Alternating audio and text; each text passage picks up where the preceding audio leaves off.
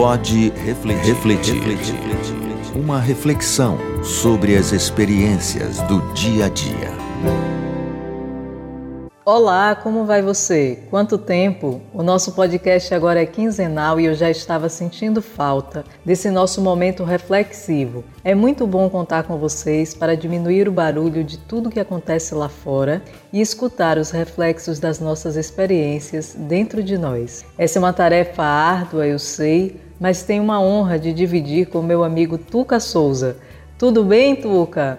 Melhor mesmo, Alana, é saber que ao longo de mais de 6 meses nós conquistamos o carinho e a atenção de muitos ouvintes do podcast Pode Refletir. Pessoas que sentiram muito a falta de não ter tido o podcast na semana passada. Mas é isso, o nosso podcast agora é quinzenal e que você continue nos acompanhando e refletindo com a gente sobre temas do nosso cotidiano.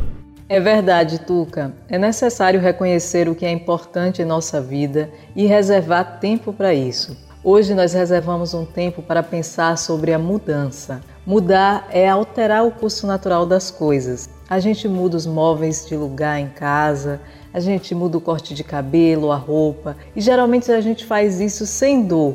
E essa nossa atitude ela não causa nenhum estranhamento para outras pessoas também. Mas existem mudanças que causam um impacto maior, tanto na gente quanto nos outros, como mudar de cidade, mudar o estado civil, mudar a religião. Tem até alguns apaixonados por futebol que acabam mudando de time. O fato é que algumas pessoas encaram a mudança de forma mais leve e tranquila do que outras. Por que você acha que isso acontece, Tuca? Conta pra gente.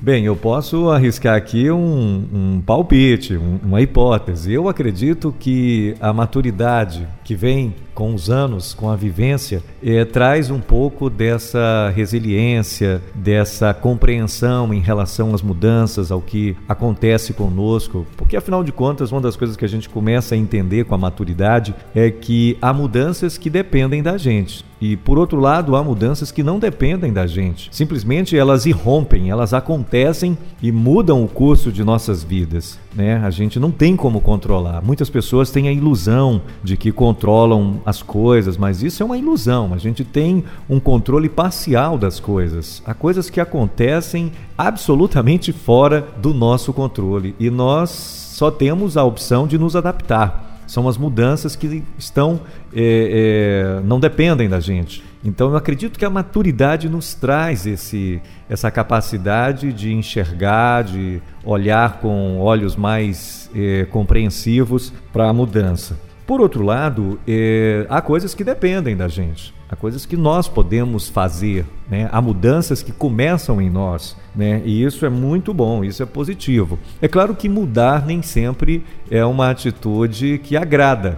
Muita gente boa que estuda o comportamento humano já disse que nós tendemos a ficar numa zona de conforto, naquele lugar ali, tá? Sem muitos sobressaltos, sem nada de inesperado. E muitas vezes nós ficamos ali por muito tempo, né? Então mudar, de certa maneira, e nesse sentido, exige um certo esforço, uma vontade, um desejo de realmente transformar, de fazer algo diferente.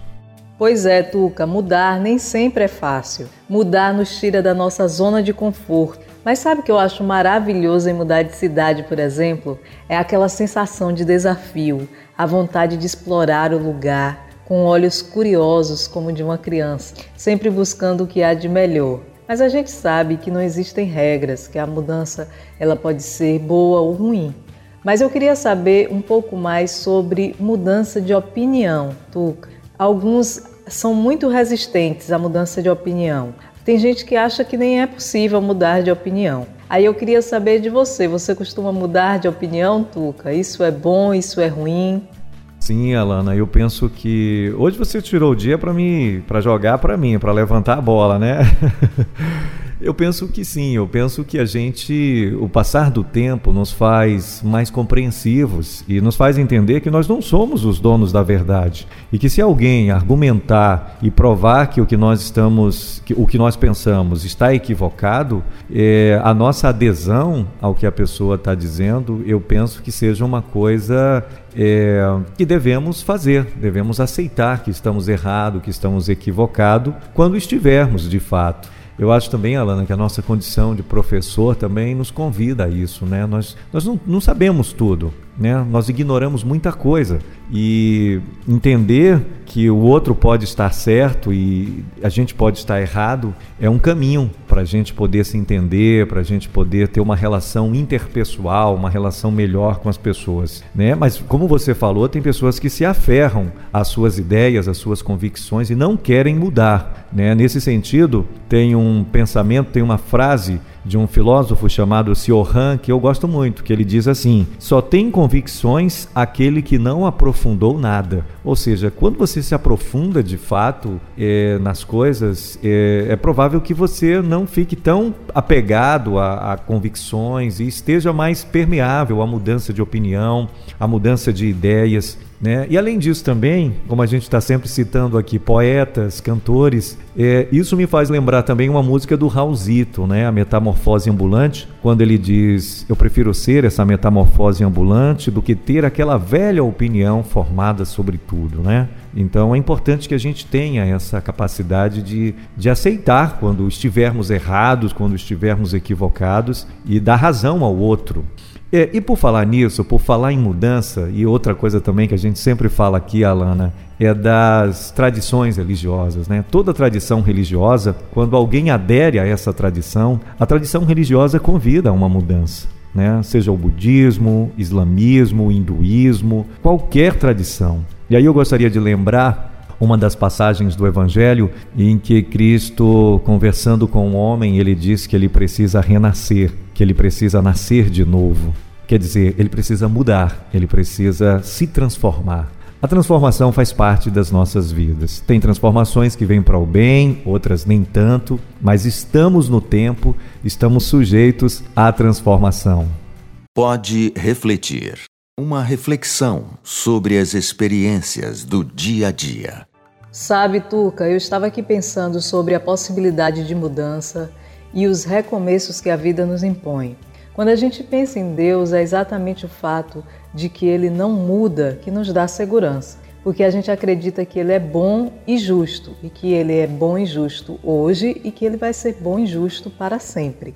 Mas para nós que nos reconhecemos como seres em construção, para nós que nos reconhecemos imperfeitos, é bom lembrar o que está escrito na segunda epístola aos Coríntios, capítulo 5, versos 17. Eu vou pedir uma licença poética para fazer a leitura da forma como eu interpreto esse verso. Quando uma pessoa tem um encontro real com Deus, ela sofre um impacto tão profundo que modifica a sua maneira de agir, de pensar. Esse encontro dá a ela a oportunidade de recomeçar.